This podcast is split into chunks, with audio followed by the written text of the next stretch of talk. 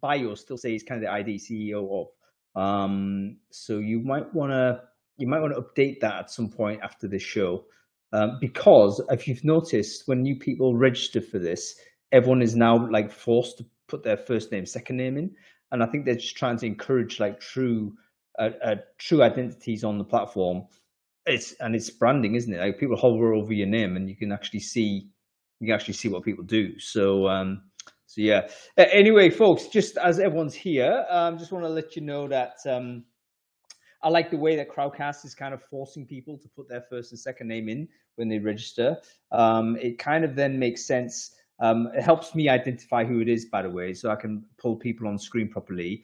Um, but also, it kind of makes sense for you to kind of use it as a bit of marketing because there's a bit of um, if you hover over anybody's image, a little modal comes up and you can put some messaging in there. Um, so if you want to, you know, direct yourself to a website or, you know, you're looking for work, for instance, put your LinkedIn there or you just want to connect or whatever, might be useful to try that. Um, so just updated mine. Did you really? Let's have a look yes. at a quick hover. Um, you're still CEO of Candidate ID on mine, but maybe I've got to refresh the screen or something. Perhaps it, I've got re- refresh, but don't worry. Um, all right, listen, let's uh, crack on through. Um, we are, um, welcome everybody. It's episode 221 of Brainfood Live on Air, bringing it to you every Friday, no fail, never fails. We're always here. I'm delighted to see you all with us today. Um, I just wanted to run through a few things. Obviously, we're talking. Um, uh, I hope you got my message actually. In which case, um, do get a confirm you can hear me okay. So just checking in on audio, vis- visual, um, if you can hear or see me uh, uh, on Crowdcast, let me know in the comments. Um, uh, we should be live streaming this everywhere. I hope and pray this is now out on LinkedIn. Let me quickly check my phone because I'm literally got no two screens. I've got to use my phone to do it. If you are on LinkedIn, let me know you can hear or see me okay. Yes, I'm going live. And by the way, we've got a record number of people live streaming this show, including you, Adam Gordon, Rob Walker, as usual. Uh, Rob's always there. We've got Juliana Park as well, all the way from Brazil, blasting it out to the Brazilian massive. Um, so we've got loads of people doing it. Um, and Virginia Tirado, who's coming on to the show later on, she's doing it as well. So, uh, folks, this is a new innovation. But if you want to basically live stream um, this show or indeed anybody else's show, you can do so on LinkedIn. Um, and just drags more people to your page views. Why not get your extra traffic? Um, helps spread some good conversation around. So, um, so there we go. All right, I think people can hear me okay, which is fine. Um, oh, Gavin's complaining about the audio. I hope that's okay, bro. I mean, let me know what eight bitish means. Uh, maybe it's just um, uh, qualities average. I don't know. Um, anyway, we've got to crack on because there's not much more we can do about it here.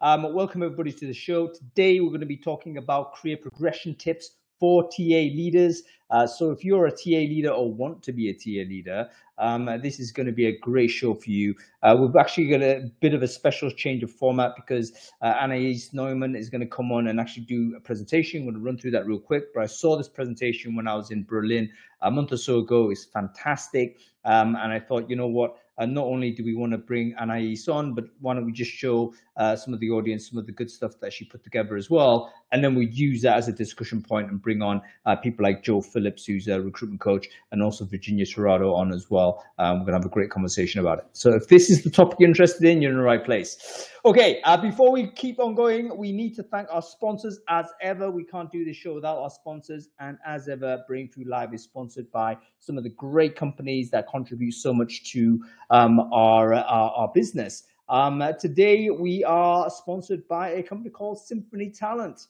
Uh, Symphony Talent. I think a lot of people might know these guys, uh, but probably not as well as you might think or, or, or you should. They're basically a full service recruitment marketing, talent acquisition, top of the funnel uh, type of business, bringing in technology, consultancy, advice, um, all kinds of campaign management and support. Uh, they're the sort of business that you need to go to if you don't have um, uh, or you're not happy with your top of funnel activity or you're not happy with your brand positioning in terms of an employer have a check out of Symphony Talent. They are a company uh, that's sitting in this space, helping corporate businesses uh, do that part of the uh, recruitment funnel a lot better. SymphonyTalent.com, that's where it is. I'll just share that on the chat screen right there. Um, okay, cool. Let's get on with the show. Um, uh, Adam, good to see you as usual. Thanks for being patient, just sitting there. I wonder whether we should bring you in a bit later after I do my spiel because you know you got five minutes of kind of just like you know, looking looking dumb and pretty on the screen, don't you, Adam? That's that's basically the role for the first five minutes. Yes, I could be doing something a lot more productive. That's in that in that five minutes. I was gonna say, imagine if you're on the phone and making calls or something. That'd be quite funny. Um, anyway. Tea. Anyway, no worries. Yeah, Bob, you can't do it after you start. You have to do it in advance. I'm afraid to say. I probably need to email it out to the people. But uh, useful experiment. And by the way, think about how it could be used for employer branding. Uh, because imagine if you're, I don't know, doing a hiring manager intake and you recorded that and live streamed it, you could get all a lot of people out blasting now as a de facto advert. Um, anyway, um, Adam, let's review the newsletter real quick. Uh, did you watch it last week? Did you read it last week? And if so, what was interesting then? Yeah, I did. Um, so let's talk about um, connect, like connected da- connected data. Polinode. Um, Polinode. Yeah, Polinode uh, is a company that uh, analyzes social media and is able to visualize for you what networks look like. And the blog that I enjoyed um, from Brainfood was about visualizing the HR tech landscape. And effectively, it uses the people also viewed function within LinkedIn to build out a map of here's all the companies, here's how to categorize them, here's how they overlap with each other, and here's where they are in the world.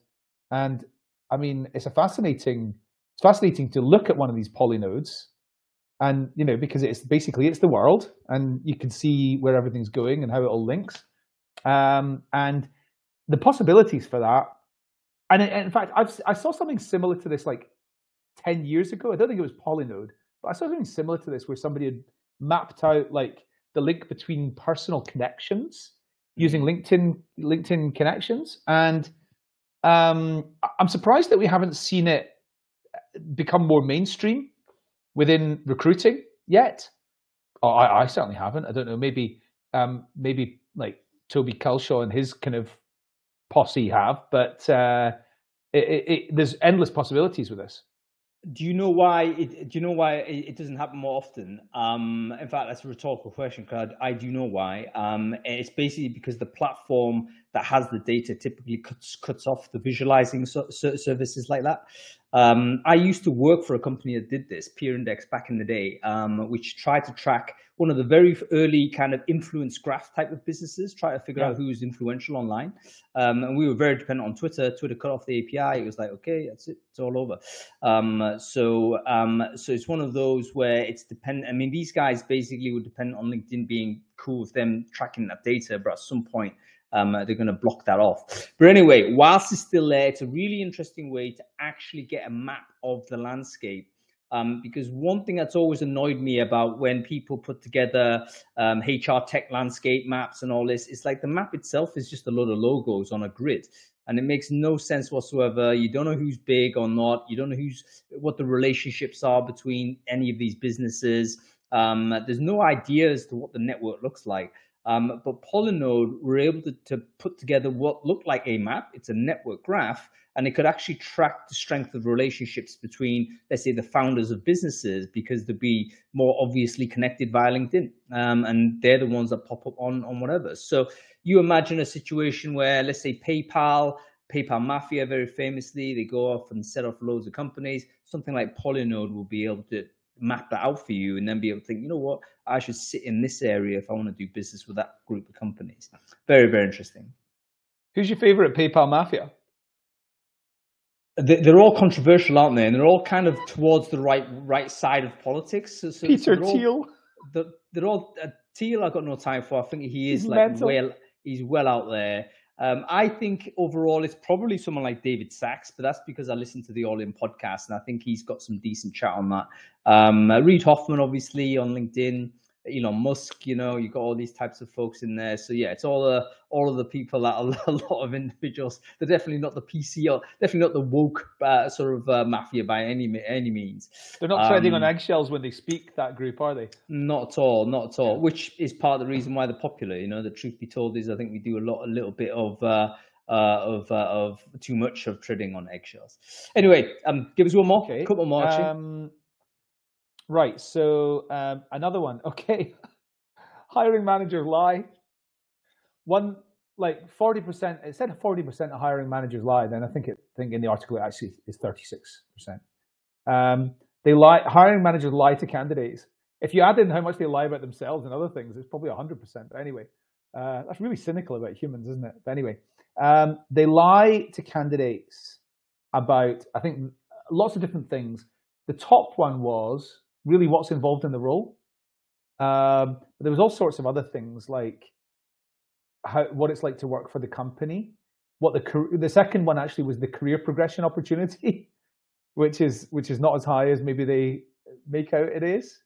Uh, they lie in the interview, they lie in the job descriptions they write, they lie in the offer letter even, um, and a lot of them have said they've actually had um, to to had to lie to get the candidate to accept the job? It's difficult, isn't it? I mean, obviously, lying is bad, um, uh, like morally bad, of course. But how much is omitting like something that is true also a, a form of lying? Um, and recruiters, I'm sorry, we routinely do that. Um, you know, we might know, for instance, the reason why this job is vacant is because actually there was some sort of scandal in whatever. Um, but we don't often leave with that. We, you know, hey, it's a great job. It's got blah da da. We, you know, if, if, if someone broaches to it, we, we might step up and say it, but we don't lead with it. So I think how much of recruitment is in fact, you know, just presenting just the best sides, and when does that segue from being good sales to being dishonest. And I don't think that line is particularly clear. Um, I, am I'd be surprised if anybody in the audience right now can say, you know what, literally, I took every single thing was absolutely true that's ever come out of your mouth in a recruitment call. I don't think that's the case. Um, you know, you go to your hiring manager, say, yeah, I can definitely, I can definitely deliver that half the time you're thinking no chance right so so so we, we, there's a lot of less honest conversation um, that occurs in our business, probably in other business as well. But um, this this research, I don't know whether it's helpful or not, but it kind of just starts a conversation, doesn't it? Uh, four in ten hiring managers lie uh, to candidates. If you think about if you think about like the lies that they tell unwittingly, so oh yes, the company is absolutely stable when the CEO and the CFO are like telling everybody, yeah, the company's stable, when in actual fact, there's like one month's worth of runway left in the bank. Uh, the hiring manager doesn't necessarily know that, but they've still got to get the jobs filled. So there's probably That's a lot of lying. things.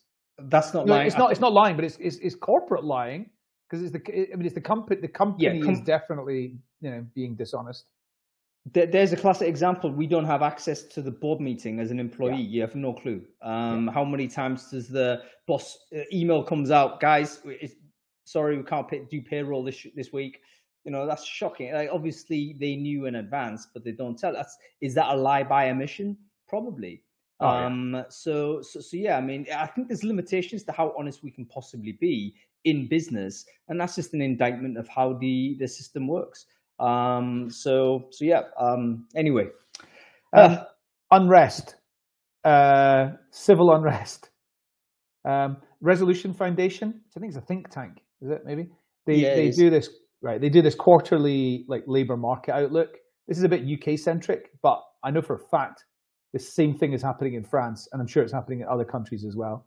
So um, there's more more industrial action um, in the UK than there has been since the 1980s.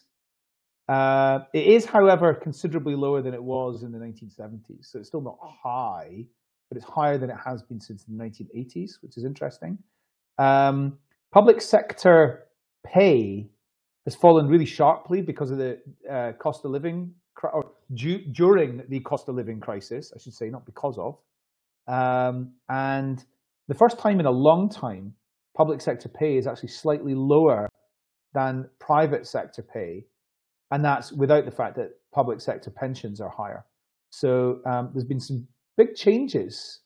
Um, well, I'll tell you what's particularly interesting here, and, and absolutely Virginia, the strikes. But he, here's what the Resolution found, uh, Foundation found out.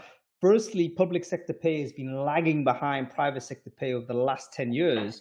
Um, and that's very, very significant. As the cost of living goes up, public sector workers, they, they get poorer and poorer, uh, essentially, every year. Uh, it's effectively a pay cut every year.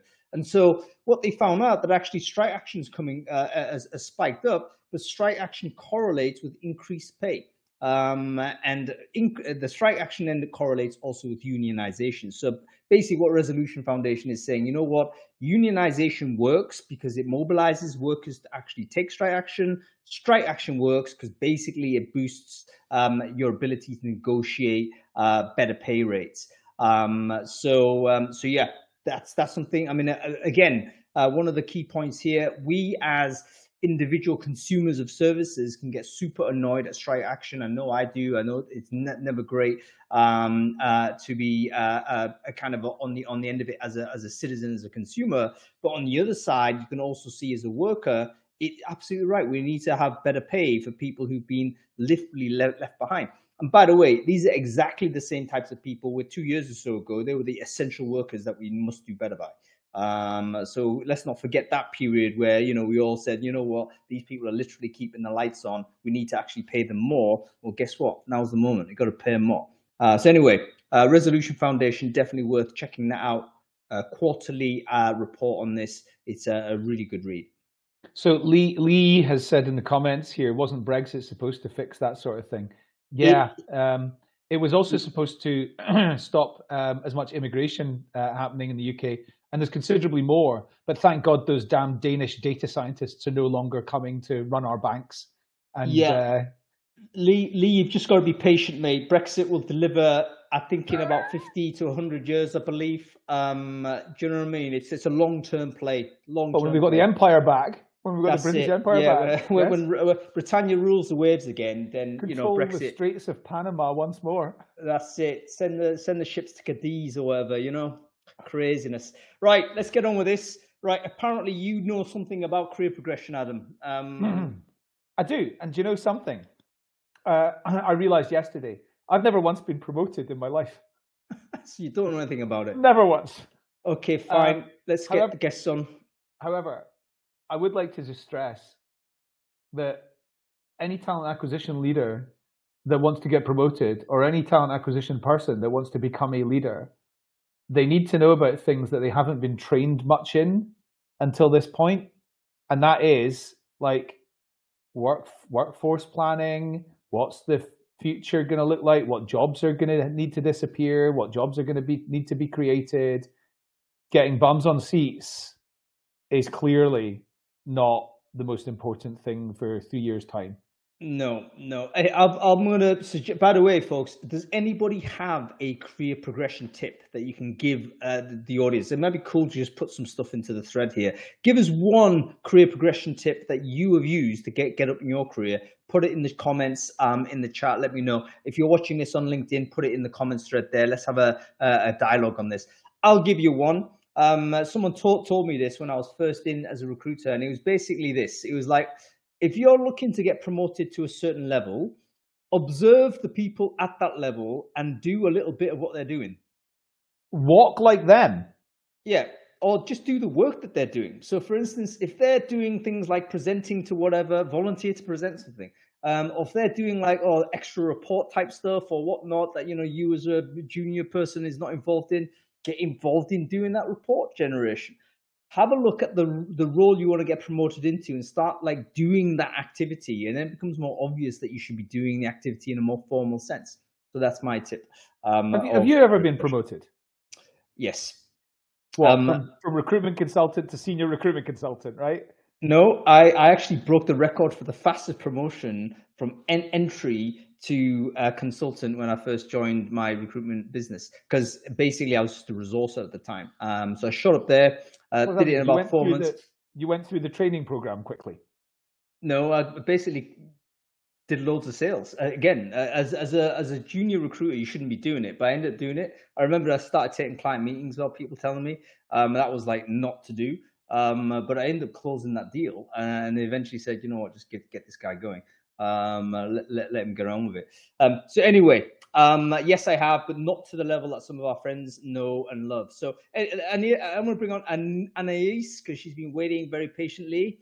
Um, and uh, let me just, oh, how do I grab her here? There we go. Um, and Virginia and Joe want to bring you on after we run through this presentation. Have a quick chit chat with Anais, okay?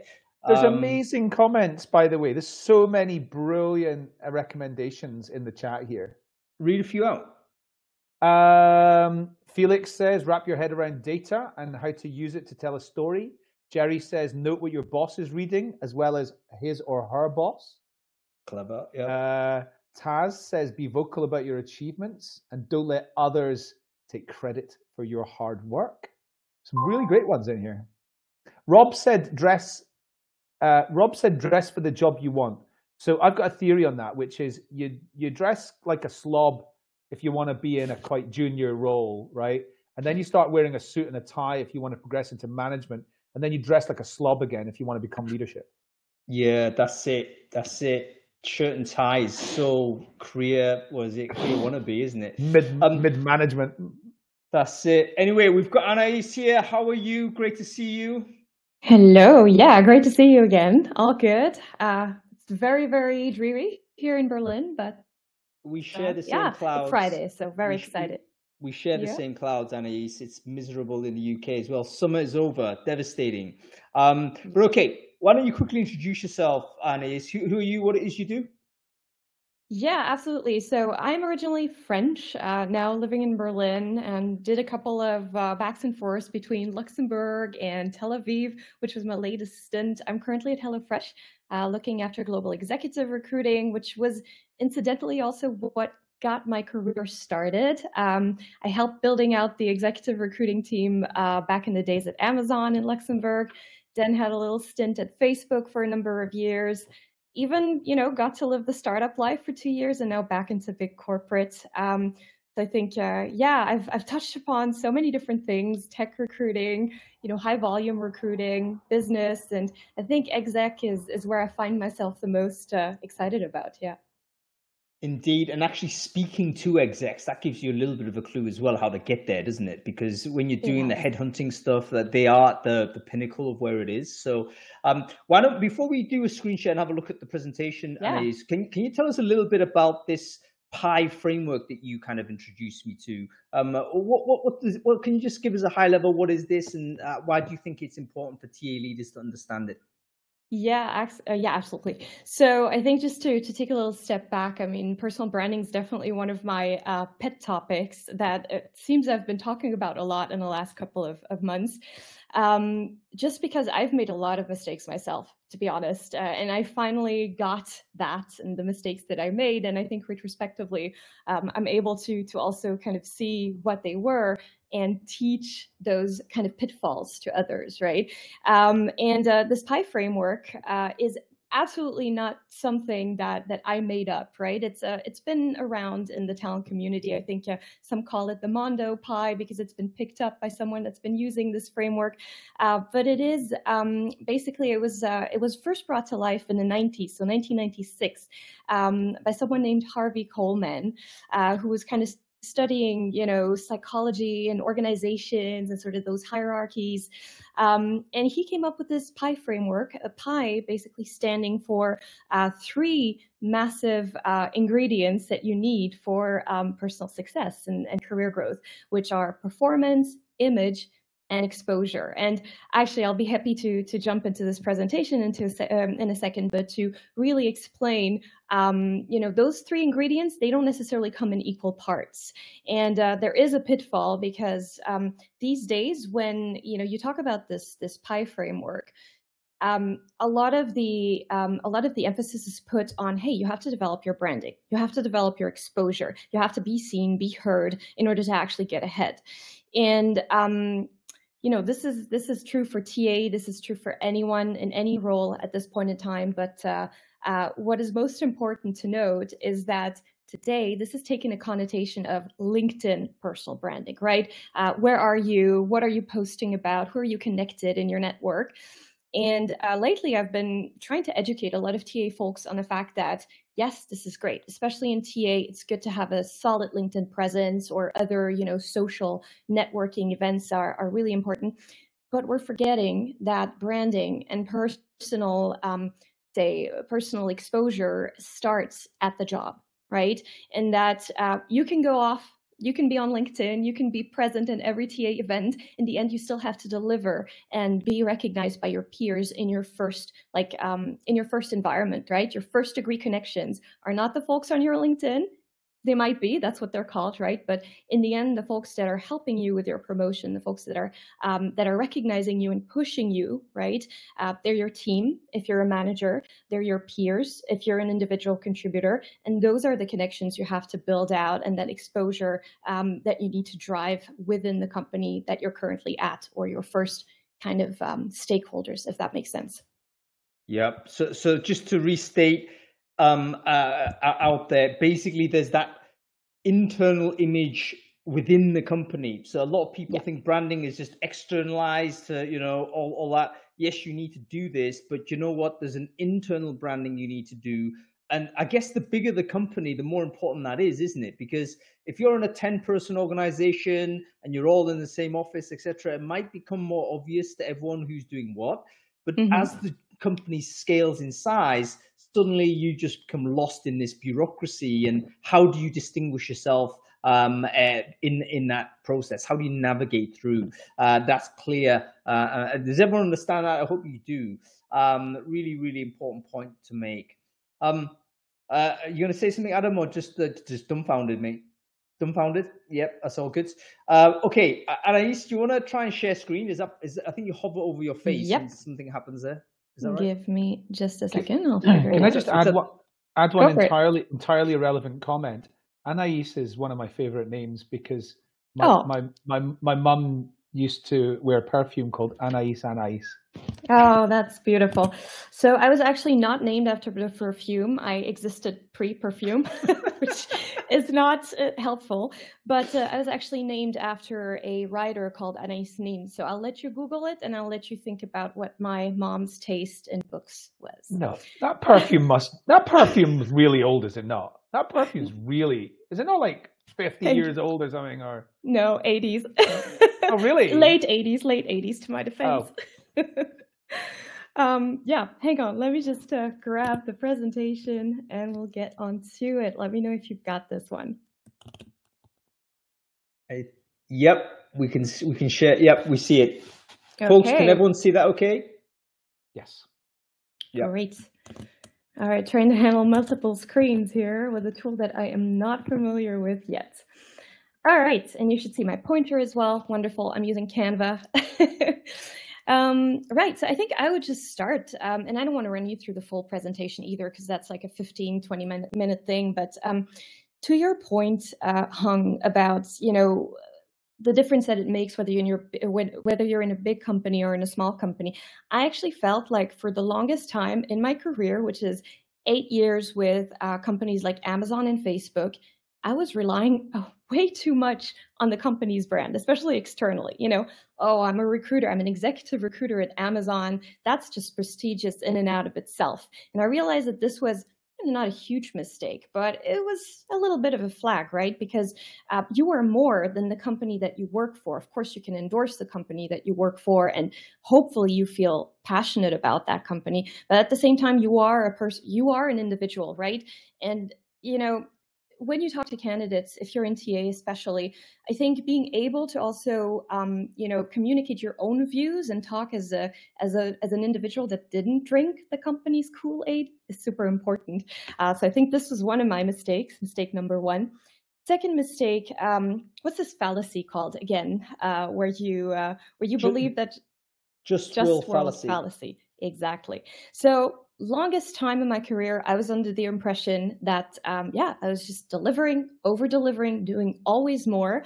Um, while as a recruiter, pretty much being in my corner, doing my thing solo, um, was going to get me somewhere. In the end, you know, I was passed up on a promotion because I don't know, Joe Bloggs was a bit more vocal, had done this project that was a little bit more relevant strategically, right? Um, so you have to realize that results are super important. We'll get that to that in a second. Um, but you sometimes have to give them a little bit of a push, right? So I hope um, until now those two mistakes people can relate to them. Mm-hmm. Um, and then the third mistake on my end uh, would be trusting my manager with my career development. No, I have I have done this talk before and have I've had people walk up to me and say, "How can you say that? I'm a great manager. I have my my report's best intentions at heart, right?" And I believe that. And I've been with great managers, absolutely, that have pushed me, that have helped me. Um, but the truth is, there's always a lot of things that you you have to own your own career development, right? Your manager can, uh, in many instances put you forward help you um, help you with that promotion um, set you up on high visibility projects. But in the end um, there's also a lot that you have to carry you know and that you have to drive especially if you're in this huge team where your manager doesn't necessarily know what you've been up to or can't be the best advocate for you. And that's not necessarily that they're a bad manager. It's just the nature of the organization. So that would be kind of my three mistakes. Um, and i'm just going to dive right into this uh, this pie metaphor, which uh, you know. Anais, can I? go Can, sorry, can I ask a question, please, about yeah. the? I've got a couple of point, couple of comments to make about the uh, mistaking your employer's brand for your brand. Go for it. Um, first one is, I, I I worked for a recruitment marketing business, which nobody really would have heard of outside, unless you were in in talent acquisition, basically. And then I spent three years at PwC. And when I first joined PwC, there was a very heavy em- business development emphasis on both of these jobs. When I joined PwC, I could not believe that I would get a 100% hit rate on picking up the phone and getting through to the decision maker and then getting a fo- getting a meeting. It was 100%. And it was the, the difference was startling. So the company's brand makes a very big difference to your ability to generate successes. And there's a lot of knock on impacts of that. The other way around, I've said to quite a few people recently who have left their jobs in typically large, well known companies to go out and work for themselves. And I've given them a, like my age, people at my age, the first time they're stepping out on their own. And I've just given them one note of caution, which is a lot of your success, no matter how great you are, a lot of your success will have been to an extent because of the people recognize the organization you work for.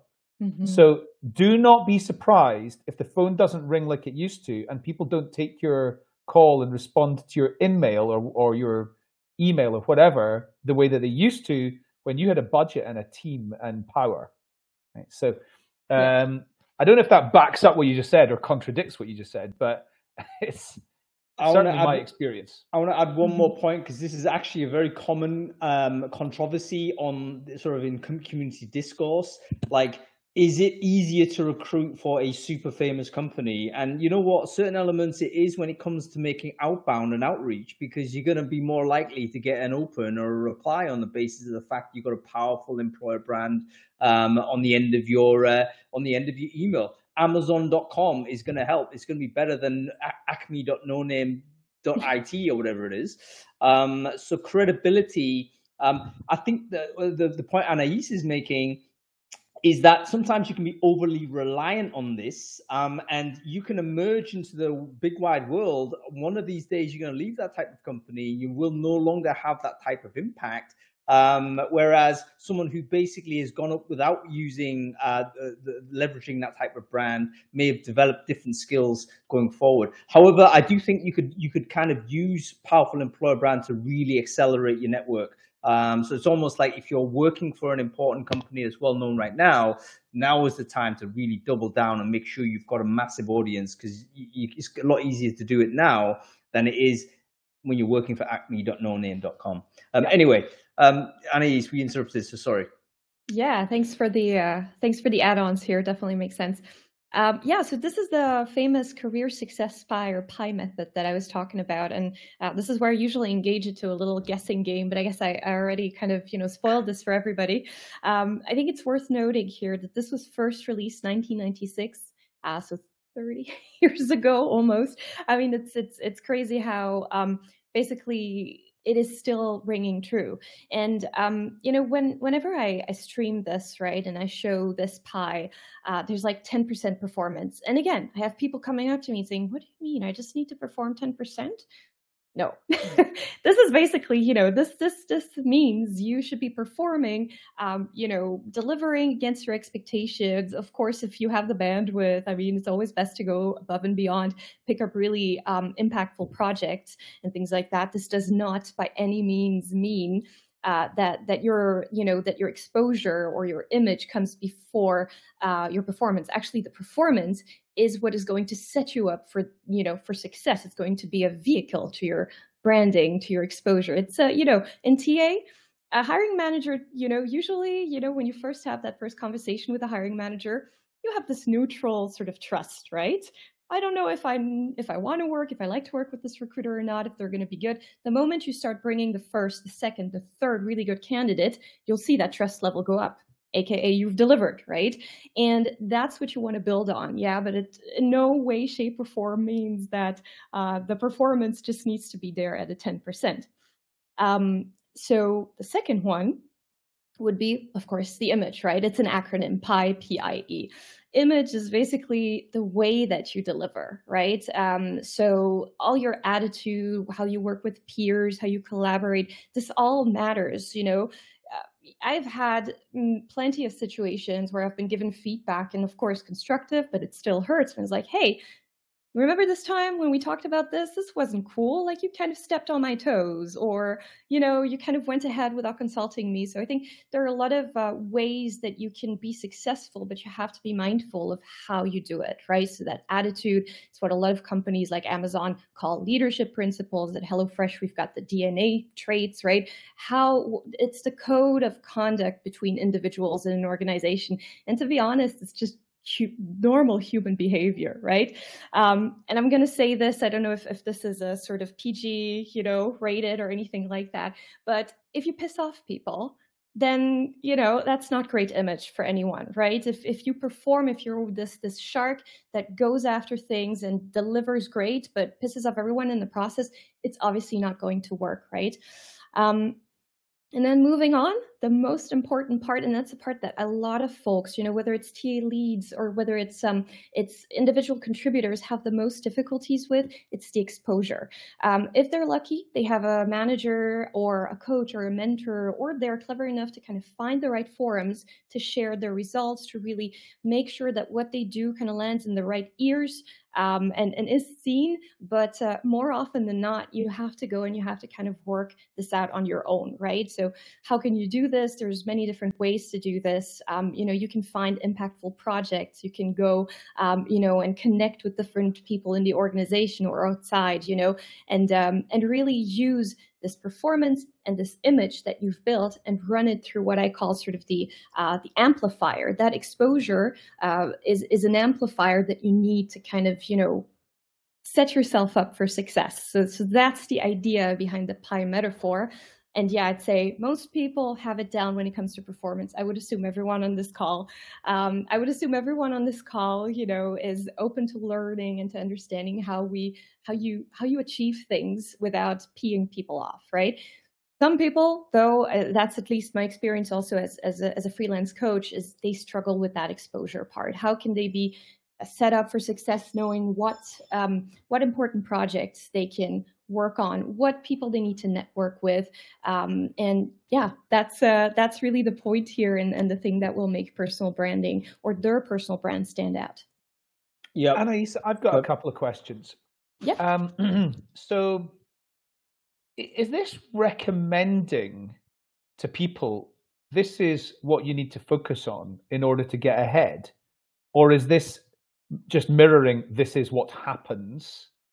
Um, or or both of these things great great question um, and again lots of people came to see me after i gave this talk and told me well that that that is sad isn't it that i have to kind of go and i have to amplify my results to people who need to hear about it in order, in order to get ahead And I agree 100%. I wish, because I'm also one of these, you know, high achievers, high performers, I want everything to be perfect. And I don't necessarily want to be spending time bragging uh, you know, for lack of a better word, about my achievements to people that that don't necessarily want to hear it.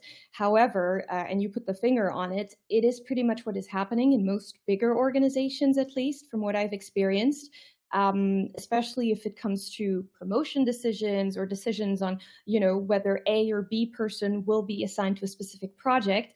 If people haven't heard of you or what you've done, it is very likely, and that's just human bias, that you'll be overseen for an opportunity, um, overlooked for an opportunity, right? So it's a recommendation based on the, the, the psychological study of an organization and how it has worked in the past decades. So does this mean that extroverts are typically going to get promoted more than introverts? It could, I think, in in in many different cases, be the case.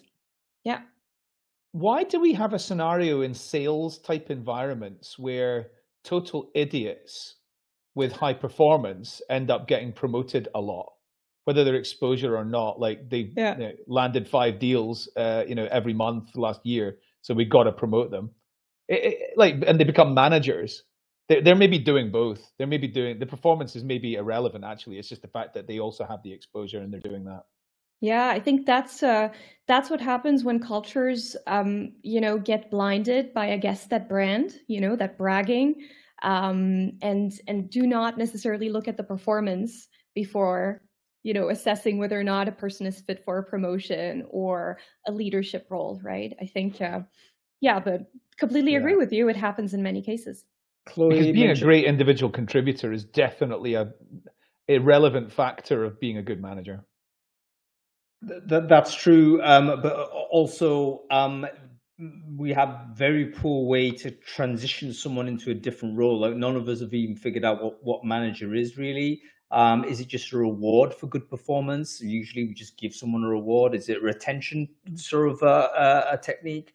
Um, uh, or is it something else? You know, is it actually this person could be repurposed to op- optimize the performance of other people? Totally different skill set. It's almost never that. Um, it's almost uh, one of the other two. And actually, I think I've seen people be promoted because they were problematic individuals. In other words, they would be it would they'd just hmm. cause more drama if you didn't promote them. Um, and mm-hmm. it was mm-hmm. you you saw a weak manager promote them up because you know what I don't I, I want to keep this person on side. They're they're just more you know this that and the other, and it's again it's a very very flawed system. But Chloe, I just want to draw attention to um, a comment she made. Um, yes, extroverts they're louder, therefore they're more obviously seen, and therefore they get a better chance. I think it's probably true that an extrovert gets promoted um, more than an introvert, all things being equal um, because of the visibility issue. Um, and all of this, the reason why Just World exists is because a Just World fallacy exists, is because everyone has incomplete information over reality and we can't process it all. Um, therefore, we're just looking for proxies, we're looking for little signals and little nudges to say, oh, maybe this.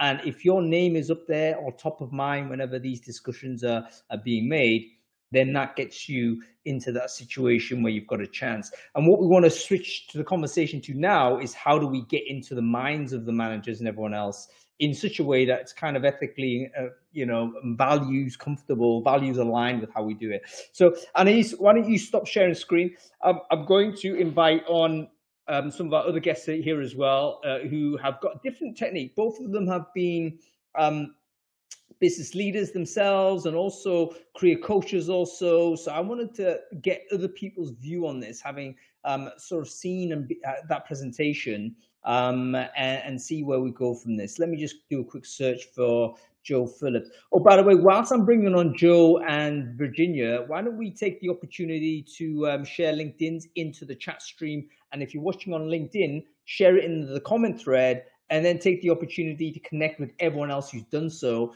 Reason why is because Brainfood Live does have to come off air in a couple of minutes. Let's not us be a bottleneck to stop the conversation. Um, please continue this conversation with the other people that are part of this. You can go ahead and do that by connecting with everyone else you see. So take a moment and share your LinkedIn into the chat stream and into the comment thread. Um, okay, we have.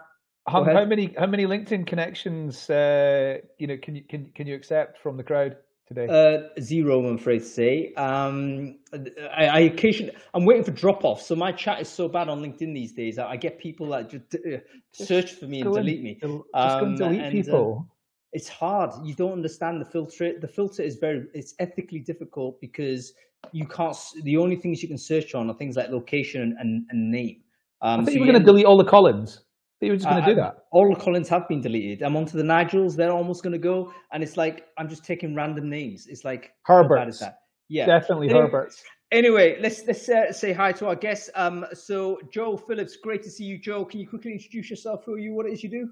Hello, Hung. Hello, everyone. Thank you for having me. Joe Phillips, founder of Reading Recruiters. Uh, my expertise lies in TA resourcing and leadership development. Um, a part of my portfolio is I work one to one with women to help them to get to exactly where they want to be from a promotion perspective. And I think it's interesting. Um, I'm going to circle back in a minute moment to the Coleman stuff because um, I, th- I think it's interesting. I wonder how much of the gender imbalance gets taken into consideration with some of the the research. So I'll circle back to that in a moment. But yes, hello, good to see you. Great to see you, Joe. And absolutely, I think it would be interesting to see, you know, what our thinking is with regards to tactics, techniques, etc. Mm-hmm. Is there gender variance on that? Um, I've just shared Joe's LinkedIn there as well. Make sure you connect. And we've got Virginia Tirado as well. Virginia, great to see you. Can you quickly introduce yourself? Who are you? What it is you do? Hi, um, yes, my name is Virginia Tirado, and going back to some of the comments earlier, I have worked for a couple of those brands as well. Had the the pleasure of working with Anais in our lives, uh, X lives at Amazon, and uh, just been uh, leading TA for Zalando over the past three. So I've had a couple of those uh, experiences that we've been talking about. Currently enjoying the weather in Mykonos, uh, just taking a little bit of a break from this, uh, enjoying the summer until I find my next big challenge and getting ready for that. So in the meantime, enjoying the summer. Fantastic stuff. So if you're looking for a head of talent, a head of HR, head of CPO, whatnot, check out Virginia. She's going to be available when she's back from her holidays. Uh, okay, let's have a view on this performance versus um, profile idea. The idea that actually we need to spend a, more time improving our exposure internally in order for us to get promo- uh, promotion. What are your thoughts on that, Joe and uh, Virginia? Let's go with you, Joe. Um, do you agree with that assessment? Um, uh, what are your thoughts? Yeah, I think that you know, ten percent is down to performance, but performance is a given, right? At our, t- at our at this level. I think it's just that we spend 80 to 90% of our working day in performance. So the challenge is at, at, what point, how do we apportion, how do we recognize when we need to prioritize this piece around image, impression management, and, and this perception piece? And I think it's so important to actually set the narrative. So it's really important that we set the narrative. What do we want other people to say about us when they're not in the room?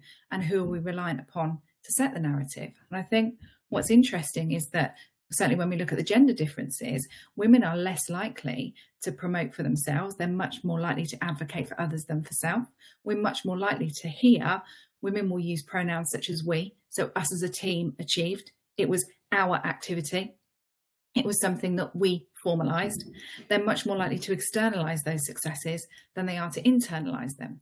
And so, as a natural reaction to that, what can happen is that women will find themselves actually not being promoted and that their less self-promoting peers are much more likely to be promoted over them at an earlier stage. So something that from a, a, gender split certainly i notice is that as women we have to become much better at using the i pronoun and we have to become much better at recognizing our accomplishments and being able to talk about them eloquently and comfortably quick in, intercession there, um, uh, Joe. How do you do that? Um, and I don't want to let, let, sort of uh, uh, disclose any of your, your coaching tips, uh, maybe confidential or whatnot. But let's say there's a, there's someone out there, there's a, there's, a, there's people out there listening to this saying, "Yes, I always have this problem." How do we retrain the mind so that actually you can start sort of take owning your own space, if you like, um, and and claiming some of the credibility credit uh, that is your due? I think oftentimes we will we'll end up in a in a in our review, our annual review, and we, we look back and we think, actually, what have I done this year? Well, it was part of my job. Everything I've done was just my role. Everything I've done is just what I'm paid to do. Rather than weekly breaking it down and actually looking at what what is it that I have achieved this week? What have I achieved this week? And if you're making a note of that each week, you're going to end up with four achievements a month. You end up with 12 a quarter. You can do the maths. That's 26 a half year, 52 across the year. And I think it's really important that not only do we recognize what those achievements are from a mindset perspective, and to give you an example, I've got one client and she pumps through 1.3 billion in pipeline over at IBM. When I first started working with her, the conversation that we had was, but actually it's the team is the team does all of this. Well, yes, it is the team, but what's the strategy that you're implementing? What's the influence that you're having on the team in order for that to happen? So I think in the first instance, it's about recognizing what those accomplishments are and those achievements are. And everybody, the other end of this um, of this session, will will have used the STAR technique to prep candidates for interview. We've all used it. We all know it. But what we need to do is utilize the STAR technique just to get used to to really exercising that muscle of self promotion talk about the yep. situation that was at hand, talk about the task, talk about the actions, talk about the results on the business. Yeah, so very, very good. To, it, it, it seems to be one sort of bridge between talking about we mm-hmm. and just going full out bragging, right? One one way around, of, of sort of bridging that is the concept of just like knowledge sharing. So you've achieved a success, Hmm. and you present it to the rest of your unit as I want to share with everybody something that I've learned about a good like and that is presenting a success in a way that's a bit less self-serving than the person who just goes, "Yeah, I'm brilliant," whatever. Is that something you would recommend? I think it's all about timing, isn't it? I think there are many opportunities where we're sat in a meeting and a another has come along with a challenge, and we can say, "Great, well, actually, if I think about this time last year, this was something that that we had experienced as a team. So again, you can talk about your challenges in that way. But I also think to come back to your point and the word that you utilize, which was bragging, is actually it's not bragging if it's based on facts. One one thing I think that's a very important point, Joe, um, and I think uh, maybe this is also a little bit um, culturally as well. I think UK, generally speaking, it's it's, it's perceived to be you know bad to be uh, talking about achievements, perhaps different in different cultures, etc. Um, but one of the techniques I would just like to open out again, I'm not an expert, um, like I say, I've only been promoted once in my entire life, right? So not, not particularly impressive at all. Um, I'm going to go to Virginia in a second because you have had success in doing this. So we'll, we'll go that in a second. But just being a, a bit more transparent about your operational work, generally speaking, can, can just increase your visibility, good or bad. So in other words, don't wait until you've had some amazing victory because you you you will self judge yourself to think, oh, that wasn't that amazing. It was just you know whatever. But if you just habitually got into the case of you know what, this has happened. I'm just going to uh, externalize it. It will have the effect of simply inc- increasing your visibility within the business. Doesn't have to be an enormous victory for you to talk about it. Um, okay, I want to bring in Virginia here. Virginia, I hope you can hear me. I notice you're having some uh, hearing difficulties, but um, um, the question I've got for you, as a person that has actually gone, and uh, uh, it looks like you've had significant career success, achieving sort of positions of seniority and so forth. Can you describe for us sort of how you've done that, and uh, has anything that we've talked about today has it resonated in any way, and, and if so, what exactly? Yeah, I think we we learn different things throughout our career. I think initially. Uh, going back to some of the mistakes that Anais pointed out, when you're when you are and particularly i would say you know for for women we do think that our jobs will speak for us and we do have issues in differentiating between bragging and actually taking credit for the work we've done and not confusing that with being uh, with lacking humbleness right? I think you can still be humble and uh, and and take credit you know wear your medals proudly for the, everything that you have done but uh, as you you know as you learn and you you you earn a few stripes uh, across you know your your professional career it is also important to build partnerships. I think when we talk about this exposure it's not about just getting your name out there for the heck of getting your name out of there. The one way that you will be amazing at performing is to bring others in the journey particularly if you're in ta if you're in ta uh, and you your job is to sell right? Your job is to also bring candidates in but get that hiring manager to be accountable for um, reducing the attrition rate right? Working with your business partners working with finance so that you can figure out what is it that you need to deliver.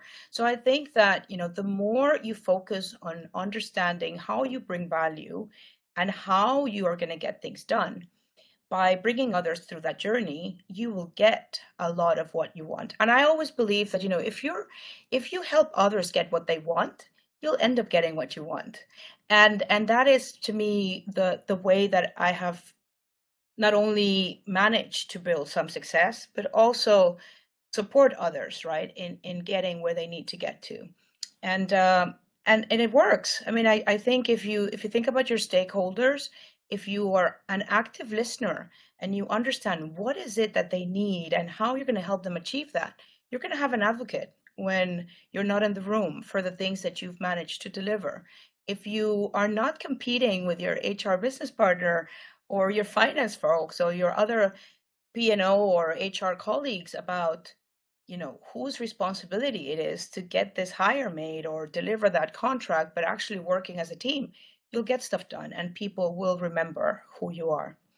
But I, I think the piece where I still don't believe we're we take enough time is that external piece because if you're a good performer you're more likely to have that internal exposure influence and an image but that exposure externally making time to actually get on a live and listen about what our colleagues are are doing you know reposting for a friend that you know is is actually looking for a job or sharing an opportunity or actually commenting on someone's post or just doing little things. It doesn't take a huge amount of time. Like i've i've now tried to make it a habit that before i start my week and i start planning maybe in the weekends you know uh, instead of uh, just hoping for somebody to tag me on something i take a purpose uh, a purposeful a purposeful look at what is going on on LinkedIn, what is going on on Brainfood. Uh, you know, what are we doing um, with uh, uh great things that are happening in TA? So that's kind of my advice. Uh, three really important points there, Virginia. Thank you very much. I, I want to just restate them just for, so I uh, bet it in my own memory. Um, so, so the first thing that was important was that relationship building is is part of this this process. It's not just about posting something in an internal Slack, it's like thinking, okay, who actually matters within the organization as far as you know my career progression is concerned. Clearly, that's your your hiring manager's one. That's a given. But who else is involved in your business? That's important. Who cares about TA in there? Uh, who cares about the work that you're doing? Make sure you do have a relationship with them uh, uh, uh where you may not operationally have one. I remember someone made a comment on the chat there about you know uh, interacting with finance, for instance, or, or setting up meetings with HR or whatnot. Do it off your own back. Don't wait for an excuse. Build those relationships in advance, and guess what? That's going to help you in some way. Second point you mentioned, really important, help others achieve their goals. So this is uh, one of those where you're thinking, okay, other stakeholders in the business, if I can support them and kind of, I wouldn't say visibly, but you know what? They will know if you're doing something, you can externalize that in some way. If you have helped them succeed in some form, you're going to build some social capital. I think that's what they call it these days, whereby they're going to feel, you know what? This person has really helped me out. They're going to feel more favorably towards you as a result of that. Who wouldn't? Um, and that's going to, that's going to help you in the future when the moment comes.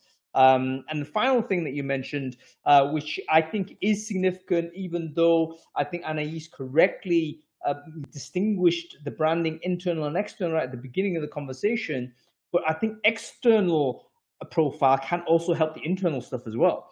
Um, because if you're out there and you're doing something, oh, you appeared on this podcast or you appeared on on stage at this event or something happened, there's other people in your business that will look around think, you know what, this person's a bit of a mover and shaker or something. Um, it's just a little bit of something, right? Um, so maybe there's a balance there. Three amazing points. Thank you very much for this, uh, Virginia.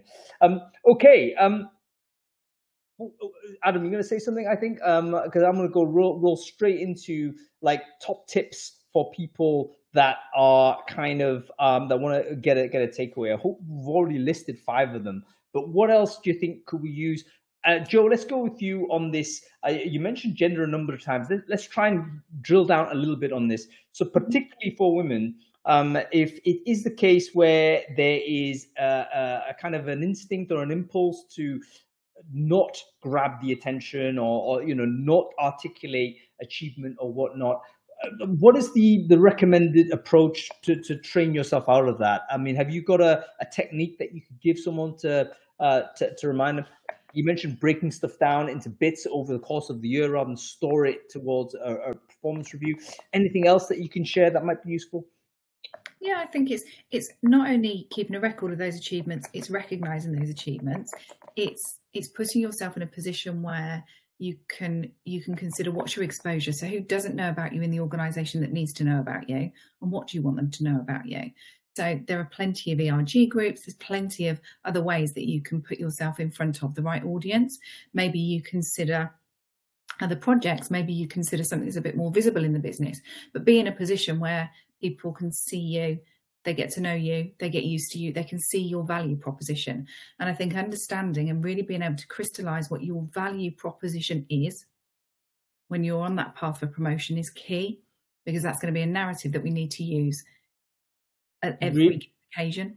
Really important a point. Um, so almost like a pers- a, a, personal value proposition you have to that organization. So we all know about employer value proposition. You know, this is our proposition to people joining. But what is your personal value proposition to your organization? Have that. It's probably a good idea to have that written down, articulated, so you know what it is, and it can guide you a little bit in terms of your activity interesting on this uh, rachel mentioned something about remote teams. How do you do this remote? Because i think as we're talking about this we're visualizing it and i am visualizing yes you know you're walking through an office you're doing all this. Okay what if you're distributed you're not in an office. The only thing you see is slack. Um, how do you um, increase um, how do you increase the um, the, the, the sort of uh, uh, visibility totally digitally? Any thoughts? I'll open out to everyone here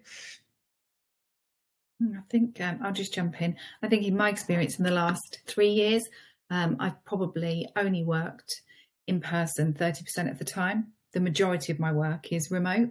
And actually, how do you create those? How do you create engagement? How do you create exposure? How do you create relationships? You do it in exactly the same way that you would do if you walked into an office. I don't necessarily prescribe to the whole piece about well i didn't get the opportunity for the you know the water cooler chat or the cup of coffee. Well make the opportunity. Take control of your career figure out who you want to connect to and connect. You know be be purposeful with your can i can i say one thing? The the the the the, the design of a serendipity right? So so yes the water cooler example making the coffee or whatnot that was really good previous back in the day. But mm. if we're now moving into the online world you've got to kind of replicate similar scenarios? Can you think about how that might happen? Maybe you start something as a competition. Maybe you do something uh, that's like outside of business as usual, but you invite other people to come and contribute to that. Um, and guess what? There's going to be random people that you didn't anticipate that might well participate in this. Um, and then suddenly you've got opportunity for, again, serendipity to occur. Um, like chance, chance isn't a tactic, is it? However, you can considerably increase your success when you take control of who is it I'm going to spend time with and how am I going to get in front of them. Mm-hmm. Yep. One one thing that I, I find very valuable in the remote space is is checking in with one another. You know, just at the end of the week, just randomly check in on folks that you might um, haven't seen and you miss. Let people know you've missed. You know, seeing them on a on a Zoom call or so on. Those little things do really, really make a difference because I think when you do things in a genuine way, they speak much more, right? But also by being purposeful, by seeking out others and just checking in, uh, those little s- small gestures go a really long way. So that that's an, another thing that I, I, I tend to do and and I find helpful. Yeah, fantastic. I, I think to add to that as well, um, just you know you want to take away from being just squares on a zoom or google meet call right? You want to show that you're human as well. And um, th- that goes back even before remote time. Um, we can always shine you know? We can put our best foot forward in our working relationships uh, which is certainly something that i've always tried to do. And it came back to bite me. I've had managers tell me listen people have issues building rapport with you as a peers because all they see is this perfect person that's just you know working super hard and you don't feel human right and I think, um, you know, looking at it from this lens and also from the remote working lens, I was just sharing this in a chat. In the chat, um, I was working in a full remote company for two years, and I realized that that environment lends itself even more to just, you know, posting in a Slack channel, "Hey, I closed this candidate. Look at me." You know, again, not bragging. I know it's it's great, and we should be, um, you know, feel safe to share achievements too, to have each other, you know, celebrate each other, but at the same time it is so important to share failures or let's call them F ups, right? Because it makes you more human. And even that contributes to your personal branding. I mean, what are most people doing on LinkedIn when it comes to LinkedIn branding? They're not talking about how they smash it. They're talking about how they're, you know, how they've been really at the at the at the at the low at the, an all-time low, right? And how they what they learned from it. And I think that that is also something people follow and trust people, right? And you can't be considered a normal human being if all they see is this glamour and stardom, right? So humanizing yourself by also being very vocal about the things that are not perfect uh, to your peers or to whoever you feel is is a is a good individual to make a connection with is is a good tool in my view. Do you know what? I think that's a perfect note to end on because it also chimes in with the and perhaps the biggest point, which is this sense of you know, I've got nothing to share. I've got, you know, because it's not this huge win. It's not perfect. Actually, yeah. if you just shared more or less everything, um, and these days there are channels where you can do this, um, it will mean that you will humanize who you are. People will get to know you because if you're on a Zoom call or you're just on, you know, a periodic once a week type of check-in, it's hard to know exactly what's going on with this person. You've got to give yourself the, give other people the opportunity to know the depth of who you are, and that involves doing some of that externalization. Um, okay, folks, that's got to be it. We're over time. Thank you so much for joining us in this conversation. It feels like we've got another uh, part two to do on this because there's more practical implementation. So if you're interested in us maybe setting this up again, uh, do let us know in the chat or the comments, um, and we'll we'll get that sorted before the end of the year. Uh, but let me take the opportunity to say thanks to all of our wonderful guests. Um, Anais Neumann, thank you so much for joining us and doing that wonderful presentation for us again. Um, uh, Joe Phillips, thanks for dropping in, uh, coming in short period of time, but just dropping in some truth bombs immediately, Joe. Um, I'd love to get you back on the show. Uh, and Virginia, wonderful to see you again. Um, great to see some of your experiences and sharing your knowledge with us as well. Uh, thank you all for joining us, guys. Thank Have you. a good one, everybody. Bye now. Enjoy your weekend.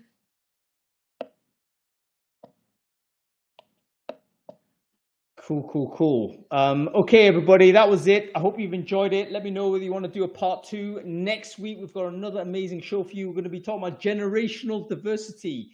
Generational diversity, age and ageism. Is it a thing? Is it a problem? If so, what are we doing about it? Does anybody have any strategies to do at a higher a multi-generational workforce. We actually have people uh, from either side. We've got people who are victims of ageism. We've got people who are going to try and solve the problem. So they're going to join us for that. Make sure you sign up to this. It's already out there. Um, I think Steve just already shared the uh, link in the chat stream and also follow the channel if you like this kind of chat. Okay, that's it. Have a good weekend. See you next time. Cheers. Cool. That was very interesting, wasn't it? It was a very good show. the guests were excellent and um, I the participation in the chat's really great as well. Yeah, it's going nuts, isn't it? I mean, it's, it's like it literally is like OnlyFans. Not that I know anything about OnlyFans, but you know how it just like zips through. Twitch is probably a better example, isn't it? Um, but um, yeah, either of them. That's fine. I'm, I'm not anyway, on either. What are you doing this weekend, man? Anything interesting? Uh, watching sport, playing sport. That's it. You? That's it. Um, Ooh, bo- boxing, right?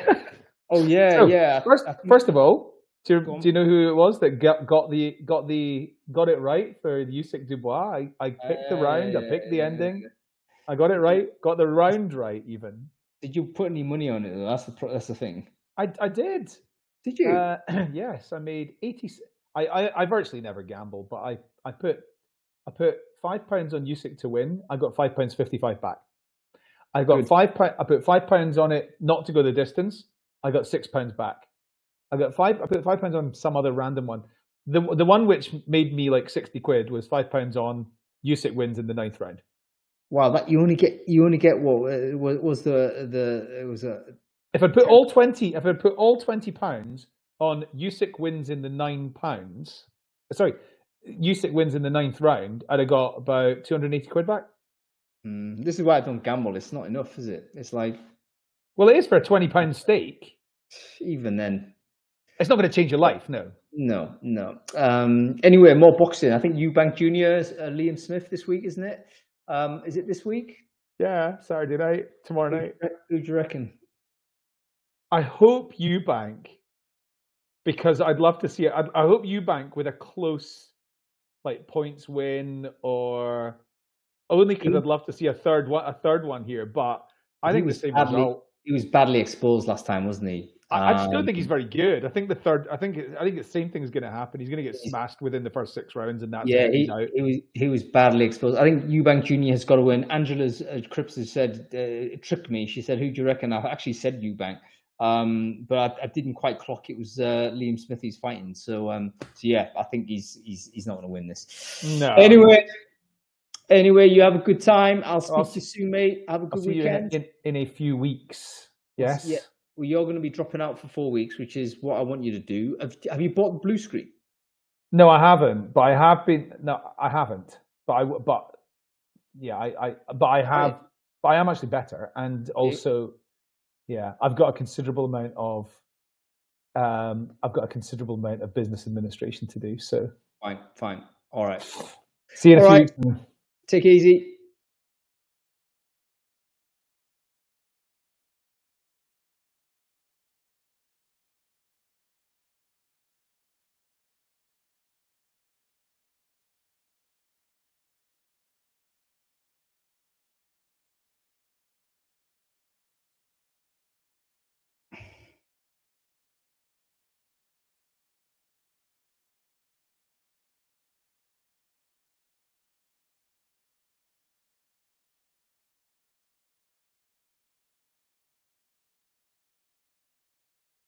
Have I stopped recording?